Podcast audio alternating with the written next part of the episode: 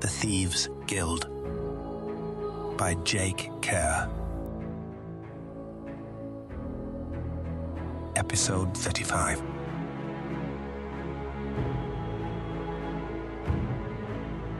Infiltration.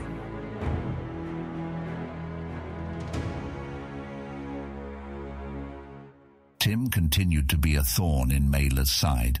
She had little trouble avoiding him to address Esma, but in actually getting into Harvest House, he was a major problem. As she staked out ways to get in, Tim was everywhere and nearly impossible to avoid. It was also pretty clear why Tim was able to easily get her up to the guild hall without much difficulty. He had some kind of senior position among the Harvest House guards. That didn't bode well for her walking around as an innocent guild member as she reconnoitred the defences. To make things even more difficult, the very nature of Harvest House made it difficult for Mayla to plan a way in, let alone a way out afterward. She was used to the stone guild towers across the North Fork. They all shared similar plumbing, access halls, and dark tunnels. But Harvest House had none of those things. It was a literal living thing. Not that those thoughts mattered much. Mayla was exceptional at hiding, sneaking, climbing, and being quiet, but she wasn't the only one who was a master of those things, and it was clear to her that if some blade from the other guilds hadn't assassinated Polo yet, it meant that getting to him by climbing up the outside or entering via some overlooked sewer tunnel simply wasn't possible. Which brought her back to the tree.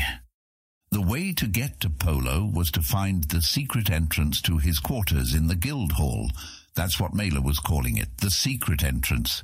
That very few people knew of its existence was clear by how Tim reacted when she brought the subject up. A kind of nervous realization that someone had stumbled on this vital truth. Quickly followed by a firm denial. Of course, knowing of the entrance did little good if she didn't know where it was. Mayla's goal was to monitor the guard change routine and use that as an opportunity to sneak up to the second floor. She would then monitor that guard change to plan her entrance to the guild hall. Once she was in the guild hall, she was planning on using a dart with a sleeping poison to take out the guards watching the tree. Then she would search for the secret entrance and meet Polo. It was an impossible plan that required a guard change in two different locations to be synchronized enough for her to sneak into the Guildhall without being seen. Then she had to hope that the hall wasn't being used, and assuming it wasn't, she had to surreptitiously shoot two guards with darts in a way that they felt like a bee stung them, so that they didn't raise the alarm as they succumbed to the sleeping poison. It wasn't until after Tim glanced at her from far across the courtyard entry that she realized how absurd a plan it was. He furrowed his brow, and Mayla used her skill to slip behind someone and then exit without being seen again. She was certain that Tim would just assume he saw someone who looked like her, but another accident like that could have led to disaster. She had no choice and had to move her mission tonight when Tim would not be around to see her. The good news was that there was another benefit in a night mission. It increased the likelihood that the guild hall would be empty. Unfortunately, it had the huge problem of her having to sneak into Harvest House rather than just walking in during the day like a regular guild member. Sighing, as she once again had to start over, Mayla staked out the rhythm of the Harvest House defences. Guards came in, guards went out. The pattern of the guards' routines thankfully didn't change much, and it was while she was watching a rare disruption of one of those patterns that an opportunity flashed in front of her. A huge guard in full armour stopped, turned, and bore down on a smaller guild guard who had been having trouble keeping up. Teal, I swear to the gods that if you don't stop falling behind, I will have you removed from duty. I don't care how much Tim defends you. He grabbed Teal by the arm and pulled him forward. How many times do I have to say that women should not be on the night watch? You are too weak and we wear armour for a reason. Ah, a female guard, Mayla thought. Mayla sat bolt upright. She's about my size, Mela smiled. Why didn't I think of this before? Teal was about to get a visit before her next shift. To Mela's delight, Teal lived in the flats. Of course, the walk to the flats from Harvest House took almost two hours, as Teal was in heavy armour the whole time and walked excruciatingly slow. She carried her helm, but otherwise was as armoured as any knight on the wall. Don't tell me women can't hold their own, Mela thought, as Teal arrived home after her long walk.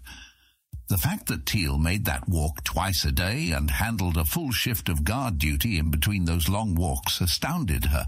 It also reminded Mela of the inequity in Ness that she and the other thieves fought against. Workers from the old quarter walked miles to do the dirtiest jobs, while those in the flats walked a bit less for slightly less vile jobs. About the only ones in Ness who lived well were those who lived in the upper and lower triangle, and they were mostly merchants and senior guild members. Leaning against a lamppost, Mela watched as Teal entered her house. It was a tiny house on one of the nicer streets of the flats, only a block from the lower triangle. While she waited for Teal to go to bed, she thought over her plan. She would sneak in, easy. Then she would inject Teal with a sleeping poison, also easy. And then she would take the armour and walk to Harvest House. Not so easy. At that point, she would sneak as far into the building as she could, and if she hit a dead end, she would utilize the sleeping poison in some kind of creative way. The last part was the most tenuous piece of her plan, but she figured she could handle it by thinking on her feet. First, however, she had to grab the armour and hope that her perception of Teal was correct.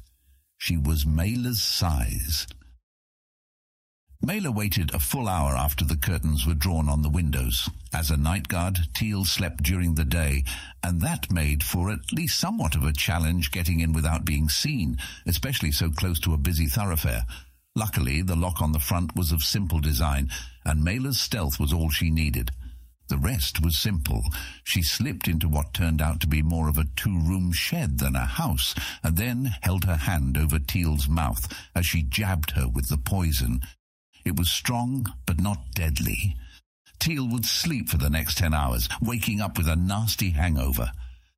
The armour was hanging on a storage mannequin. Mela quickly pulled it on and could not have been happier. While not exactly her size, it was close enough that it was comfortable and not much trouble to move in. Of course, it was cumbersome, but Mela didn't have to move fast. She just needed to look like a Harvest Guild guard. And she certainly looked like that. She left a full three hours before Teal's shift.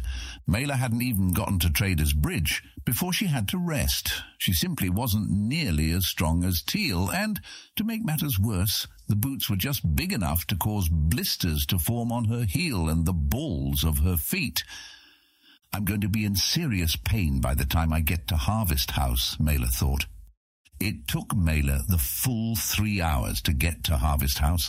With each step, her respect for Teal grew. Her dedication to the Guild and her job is inspiring, she thought. It was almost inconceivable that the Harvest Guild didn't have barracks for their guards. Every other guild did. Of course, every other guild had a full tower and seemed much more political than the Harvest Guild.